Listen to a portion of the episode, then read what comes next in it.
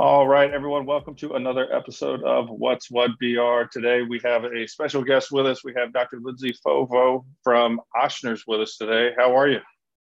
I'm good. How are you? I am good. I would write checks for weather like this all week. So oh, it's been amazing. So it really has. sixty in the morning, you know, maybe a little cooler than, as the day goes, but I'll take it. Take the win. Anything when I can. To get rid of the mosquitoes. I'll take yep. it. But love bugs are coming. Anyway, another dis- story, distraction. So tell me, what uh, what are you? What is a normal day for you? And you're at Ochsner's in the is an oncologist and sur- like you've got a gazillion specialties. You know, Ochsner's got a gold here. You know, so give us force you to talk about yourself for a little bit. Sure. So I am primarily located at the Grove. So the surgery center and clinics that are located behind the mall. And what I do is I have a hundred percent dedicated practice toward breast. And so I treat breast cancer surgically.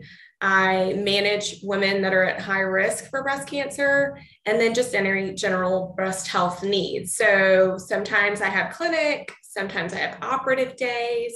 A lot of my time is spent coordinating with other doctors for treatment of patients, but um, as with any surgeon, every day is different, which is why we do it.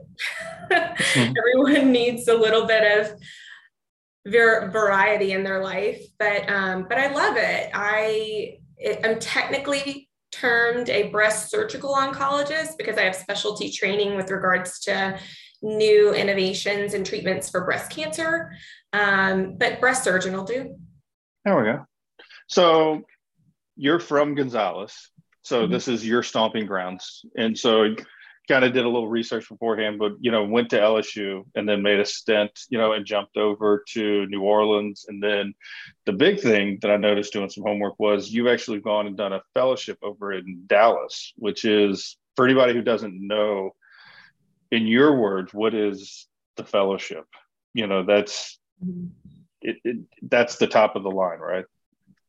Yes. So in order to do surgery, you have to do a surgical residency. So after you're done with med school, you spend, general surgery is five years. So I spent five years with L S U, and I was in the hospitals in New Orleans and Lafayette and in Baton Rouge, learning every surgery type. But then once you decide that you want to specialize, you go back for additional training. And so I did a whole year of specialty training in breast only. And so that's why my clinics are dedicated one hundred percent toward breast, because I'm a specialist. Um, but my route to fellowship was somewhat, in, uh, I guess, not conventional. Uh, I was with Ochsner for three years as a general surgeon, and I found that I really loved treating my breast cancer patients. And we have so many at Ochsner and such a need for specialty training that I went to Baylor last year and did my fellowship while my family stayed at home because we were all established, and my husband held down the fort with four kids and a house and a mortgage and, you know, tuitions uh, and homework and all the good stuff. So I was very lucky that I was able to do that additional training. Wow. And so that gives you a specialty in, you know, whether it be from reconstruction to the cancer, like everything across the board. If there's anything that needs to be done, yes. You've got it. So, yeah, the year, you would think that the word breast cancer fellowship would just be surgery, especially for someone who is trained as a surgeon. But I spent a lot of time in the radiology department, and I spent time in pathology. So I know what they're doing to the specimens. I spent time with medical oncology and learning the chemos, and I spent time with radiation oncology. So I know what every patient is going to go through and what that looks like, because I think it's very different when you're talking about something theoretically um, versus like being able to give them the nitty gritty of what it's going to be like. That's, and I think I would almost equate it. It's, you know, it's one thing to know, you know, why something is or what it is, but to understand kind of how it works and what's the behind the scenes. Like you mentioned, you know, kind of being in the lab. So you've been in that lab, you know what they're looking through on the scope, you know what they're looking for. And so you kind of got this holistic approach versus just somebody who's just reading reports and making decisions. Exactly. So, and I've been on both sides of the spectrum. So I treated breast cancer when I was a general surgeon, and I didn't have that knowledge. And so now I do, and I can even mirror what I didn't know and when I treated versus now where I'm specialized. And I feel like my level of care has exponentially grown just with knowing those little details. And so, you know, tell me if we jump, you know, a little bit, shift gears a little bit, we, you know, we're approaching October, which would be, you know, breast cancer awareness. And this is a big deal, you know, but I always find these things, they're good because it got us talking, but it's like, we shouldn't just worry about this in October. You know, this is something, you know, that we need women, you know, from getting regular screenings. You know, we've talked about this. This is, this is something that we can, I don't want to say prevent's not the right word, but it's like we can help or awareness. Get ahead of it, you know, aware, you know, get on top of it, you know, a little bit faster, not wait till the back end of things. Yeah. I wish that we had technology to detect breast cancer before it happens. I think that's the horizon. That's our goal. But until mm-hmm. then, our job moving forward is going to be doing screening to detect if something's there. We want to catch it early. So I love the fact that October brings that to light. And it's a nice reminder for people who haven't gotten their mammograms or perhaps are late and they should have gotten them earlier in the year. It's never too late. You just call the center, set up your screening mammogram, get it done. The beautiful thing about Ochsner is that they voluntarily have done a couple things within their mammograms that are pretty unique to our system. So first, our mammograms are red and they tell you how dense your breast is, which is nice because if you don't look, you would never know. And if you weren't told, you would never know. And then at the very bottom of every mammogram that's done at Ochsner, we use a risk calculator score. And so when you go to get your mammogram, you fill out a questionnaire that has all the components of it. And Ochsner calculates that out for you. So there'll be a little blurb at the bottom of your mammogram that will tell you a percentage of your risk of breast cancer over your lifetime to age eighty-five. And if you're over twenty percent, you're deemed high risk. So you get that information automatically. Wow. So tell me, what is, I would think, you know, we had talked about this a little before, you know, those should be, the mammogram should be starting at forty, right? Yes. And most insurance is going to cover this. This isn't something that you've got to go out of pocket, and you can go primary care and then they can push you, or an O B can, you know, kind of push you that direction, but also could go directly to Ochsner's and say, I need to make an appointment. You know, I need to get this done.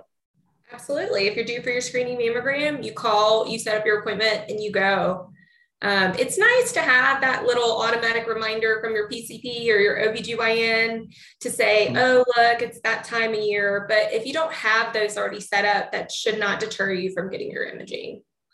And when we're talking about this, you know, I've obviously never done it, but there is, this is not a full day event. This is not somebody needs to block, you know, I've got to take a day off of work, you know, or this is going to be, you know, my whole afternoon, or like, it shouldn't be anything somebody's going to dread. You know, no. At the end of the day, right? I mean, they're not lovely, but it's quick. Mm-hmm. Yeah, quick. Yeah. Quick and in, out, move on, move to the next thing on the list. But it's something that needs to be done. And it's something that can make a difference. And like you said, getting this score can twenty percent put you into high risk. That seems kind of shocking, honestly. But it seems like that's what, you know, people need to know this information because there are options, right? There are. So I actually started a high risk program at Ochsner. And so whether you are deemed high risk from your mammogram and that calculator score, or you're say before forty and you don't have that knowledge, but somebody picked up, either you or one of your medical providers picks up that you've had, you know, a couple of family members with breast cancer and it's shocking, they can send you to the high-risk clinic. I can evaluate you. I can run a score independent of your imaging, and we can come up with a plan because some, if you're high risk for breast cancer, you get twice annual breast exams by a specialist. You can have the option to get additional imaging beyond just your annual mammogram. You could be a candidate for genetic testing. Um, and then there's lifestyle modifications that you can do to lower your risk. So the, in, the options are infinite, and there's no harm in seeking more information, because heaven forbid you do end up with breast cancer, you had the, these tools at your disposal. And I think one thing, if people are not connecting the dots, I think that's, I'm connecting, and correct me if I'm wrong, but it's one thing, you know, it's one piece to come in and get the screening. But then if that screen does put you into high risk, or does put that you, you know, has found that you've got breast cancer, you're not pushing somebody off in another direction and saying, here, go talk to this person. You know, you're able to see them all the way through this journey, this next chapter in their life that they're going to have to get through. And that's with you and with the services that Ochsner has, everything, they're staying in the same place. Is that correct? Absolutely. You know, I think that the benefit of already having a patient in the high risk program who, say, perhaps test for a gene that puts them at a very high risk for breast cancer, they may choose to have prophylactic surgery, and then you already have me at your disposal. So you don't have to go anywhere else. You don't need to see anybody else. You already have a breast surgeon to address those needs. And what is that surgery for somebody who does not know what so you just said? If you because have, I'm that guy who doesn't know. If you have a gene that puts you at higher higher risk for breast cancer, the traditional well-known ones are B R C A one and two. They're, they're known as B R C A. Um, patients are eligible for prophylactic removal of their breast um, to minimize the risk of breast cancer. Um, I don't remember. I don't know if you remember when Angelina Jolie did it. She's a B R C A patient, but that's really the, the face that put this on the map. Granted, the, there's a very low percentage of these people, but they exist. I've seen them. They are here in Louisiana. Some people don't even know that they're a risk for it, but you never will know unless you go to get your mammogram and they will ask you the questions. So mm-hmm. It's all full circle. So, and that's kind of, you said, that's where it starts with the mammogram. Then it, you get the sc- risk score that Ochsner's is doing, which is pretty unique, you said, in the mm-hmm. world of mammograms, to get this, you know, risk score. And then they're able to meet with you, review, decide, you know, what are the different options, because there are, and if you could run us through just so, so I want everybody kind of a full circle of what are the different options, like where does this stop? I think a lot of people talk about, you know, let's go get a screening. Okay, well then, it's like three stages almost to me, like get the screening, get the awareness, get it out there. Okay, now you've got to confront the situation. And then what are we going to do about it? You know, but it's a gray area, I think. And a lot of people go out and try to learn everything from a doctor on Google. And I think that's the worst thing that anybody can do. So being that you're here with us, what are some of the, you know, what are different options that people have? Obviously, there's probably a thousand different things and everybody's unique, but from a high level, what would you tell people? You know, is it the same as it was twenty years ago, or is the medical field advancing in this area just as well? I think that I'm drawn to breast cancer because it is such a moving target in both the high risk management and in the management of cancer. But the, the good thing about the high risk clinic and why I really like treating patients who are at risk for breast cancer is because you can really lay it all out there. You can say, look, I think that you are at risk because of X, Y, and Z. You can't control your G Y N history. You can't control your family, but there are things that you can control. We know that obesity does have a link to cancer. So if there's a patient who needs help managing their weight, we do lifestyle and wellness coaching.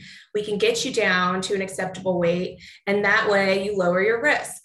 Sometimes by even lowering your weight, they can fall out of the high risk category. They can go below twenty, and then you don't need any of the additional things.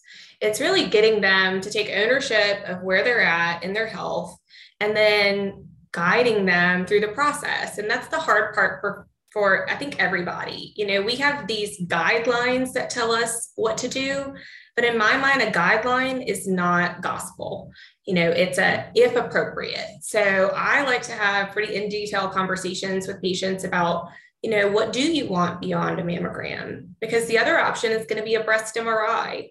And as anybody who's ever had an M R I before, it's it's a lot different than a mammogram. So it's a conversation. It doesn't necessarily mean that you're going to end up with one if you come see me. It is a two-way street. If you don't want it, you don't have to have it. You're just an, you're just accepted for it by your insurance. So it's really, it's what people are different. Some people are risk averse, some people are not. And so it's getting to know your patient, figuring out what their individualized plan is, and then moving forward. And just to cover, you know, in some of the weeds and the trenches, you'd mentioned earlier in the beginning that you're based over at the Grove, you know, back behind the mall. Is all of this happening here in Baton Rouge, or is this some of it's having to go back to New Orleans, you know, or is everything, you know, they're going to the same, they can have the same parking spot every time if they're lucky. Yeah. So I, I'm waiting. So we have renovated the Cancer Center on O'Neill. The second floor is going to be all brand new renovated spaces in January. And that's the dedicated surgical services floor. And so I will have a presence over there once it's over, at least one day a week, to sort of split the, the driving distance for the entire Baton Rouge community. Because I know that some people live further away from that area off of I ten.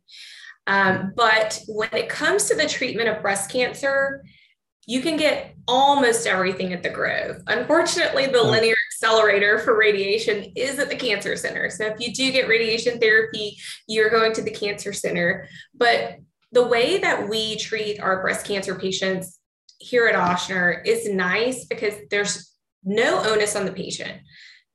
The medical, the radiation oncologist, the geneticist, the physical therapist, down to your pre-op nurse, your next clinic visit with your primary care doctor, everybody sees my notes.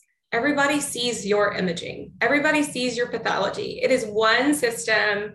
It's flawless with communication. And so when someone has a diagnosis of breast cancer and they come to see me, I'm their initial touch point. What most people describe a breast cancer surgeon as, if you have a breast cancer, is that I'm the captain of the ship. So I see you, I'm the touch point. And then from there, I, we have what's, what's called a multidisciplinary breast conference. And so everybody who I just named is on this conference call. We discuss you, we discuss your limitations, your family, your history, your tumor type, your imaging, your pathology. And so then when you go see all these other physicians, they already know what I'm thinking. They know what the radiologist is thinking. They know what the pathologist is thinking. And so there's no back and forth. You don't have to carry paper or images anywhere. We've got you. So it's really nice. And especially when you're trying to mentally process breast cancer, you don't want to have another burden to deal with. You don't want to have to go to medical records. You don't want to have to dig for things. It's nice. And then everything at Ochsner's virtual. So you, if someone wants to know what type of cancer you have, you literally pull up an app on your phone and you're like, here you go. That's, my wife is over at Ochsner's and she's always got the app, you know, and she's pulling it up, and she'll, her sister and her will compare notes almost. They can see everything. And that's, you know, and I think, you know, not only is it there in an app, you know, but it's there, but it also, I think that puts people, you know, where they feel they're, they're in control too. You know, yes. Where they can make the decisions on, like you mentioned, do I want to do this? Do I not want to do that? You know, and I think that makes a big difference. Nobody wants to be carrying around the binder, you know, of all their medical stuff. And then, and I think that's what the running theme that I've been hearing kind of in the medical community is just the more access to information, the more seamlessly we can get it, because you don't want somebody who has no idea what's going on. Because I was reading some of the notes, like one of the things that nutrition plays a role, you know, in breast cancer as well, right? You know, right. If you're seeing a nutritionist and they don't know, like maybe some people need to be talking, but what you're saying is everybody at Ochsner's has got the full circle, kind of that three sixty degree view of you. Absolutely. So. And it comes without you even asking for it. That's the beautiful part. You know, there are certain places where you get treated and you're, all of your physicians are independent, and then all they do is talk about you once your tumor is out. And that's not how we do it. We talk about you up front because we want to take into account, do you have transportation issues? Do you need to see financial services? do you have any sort of barriers that we can make easier for you? And it's nice to have a perspective from a touch point prior to seeing somebody. So you don't spend ten minutes on this diatribe about something when they're like, I don't want that. You've already kind of got, okay, check that off your list, move along. It's nice. I think as a patient, it's helpful. Yeah. Now, tell, you know, when it comes to patients, do you feel, you know, more of a connection being that, you know, a lot of people will, you know, grow up, get a real job, become the doctor, you know, move away, but you're in your, your own stomping grounds, you know, kind of, you grew up in this area, you know, ten miles from, you know, the office, you know, down the road, maybe. Do you feel that helps you connect more, or you can kind of relate to people, or do you find that that helps get more patients in? Because it's like, look, this is somebody, you know, I knew them, you know, in school, or I've known them, I'm coming in, you know, I, I believe you, you're not just somebody else telling me something to do. You feel that helps? I do find that I have a lot of patients from Ascension Parish. It's funny because when I grew up there, I vaguely remember the sign on Highway thirty when you were entering said the populace was around fifteen hundred. And I yeah. can't even imagine what it is now. So it's totally different. The way that people mm-hmm. reference Gonzales is totally different than how I remember it. I, but, I, can, re- I can remember, I remember when they built the Tanger Mall out there. It was like, yeah. you want me to go all the way out there, like all the way to Tanger? Now it's, nobody thinks twice, you know, no, but, no, but it is, it is local, you know, and that's something I think that's important. And I think that speaks to Ochsner's as well, as far as attracting talent and keeping talent here, because, you know, there's a lot of other big cities and there's a lot of other places that, you know, somebody like yourself could have ended up, but to be able to come back home, that's got to speak, you know, not just to Ochsner's as a company, to the culture, to, you know, the people there, but also the investments they're making, like you said, redoing a surgical wing. Like if you had all the greatest culture and the greatest people, but didn't have the tools to do the job, you know, you couldn't be effective, right? Oh, absolutely. There are a couple of people who are jealous because they bought a lot of equipment on my return, like a yeah. lot of equipment. So you may not have the best of friends in some areas. They might be a little upset, but it's exactly the community wins at the end yes. of the day. So yes. I know. I thought, I wish I would have put a little more thought toward, I love my husband, but my name is hard to pronounce and I was a Richard, and it probably would have done me better to just, just stick with it. Yeah, that's, um, but that's the way it is down here. I think everybody's got to get used to, you know, different names, different spellings, how everybody does it. But at the end of the day, like I said, you you had options and you chose Ochsner. So that, like I said, that speaks a lot, you know, to A, I like when people stick with their communities. That's, we're big into the community here, but it really speaks that Ochsner's has that commitment as well as you do. I think that's a big deal for people to understand. So. I actually, it was very interesting how it went through the system. So it was kind of born and bred from female leadership, truthfully. My mm-hmm. direct superior is um, Amy Ravellet, who's an E N T here in Baton Rouge, and she moved into a leadership position and approached me and was like, do you want to do this? And I was like, let's go. No turn back. We're going. Where's the wall? I'm busting through it. We're going to make it happen. I'll knock you down with you. We'll make room exactly. for the equipment. Yes. So. Well, that is awesome. Well, I hope if anything, if anybody got out of this, you know, October is breast cancer awareness, you know, let's get raised more, you know, it's go see the O B, go see the primary care, or just go to Ochsner's and make an appointment. Mm-hmm. Like, or just walk in, they'll help you, you know, call somebody, you know, do something. It's, it's all about action. I think this is one of those things. It's, we're competing, for lack of better words, against apathy. You know, it's easy to put it off and say, I'll do it later, I'll do it later. It's easy to say, well, I turned forty a couple of years ago in the middle of COVID and they weren't doing these things. I just haven't gotten around to it. But it's like, no, let's clear the backlog, get in, get checked. It's going to make life better at the end. It's not something that if you just put your head in the sand, it's going to go away and you don't have to worry about it. So, absolutely. So, I appreciate you taking some time. I tell everybody you got more important things to do than talk to me all day. So it's, um, I know you're busy. And so it means a lot to come in here and kind of talk about it, fill everybody in, bring this top of mind. Hopefully we get if anything, if we can help one person, it was worth all the time to me. So, absolutely. Thank so you for I, having me. This is a lot of fun. Absolutely. We'll have you come back and tell us, you know, like maybe we'll just send us just, we'll flood the gates and then you'll hate me because we have too many people there that are getting screenings and now you've got work and then you can come back and be mean to me. So, that's but okay. um, I appreciate it. We'll have you back soon. And uh, let's see what we can do. Let's get some people in there, get people taken care of. So sounds great. Awesome. Thank you. We'll talk soon.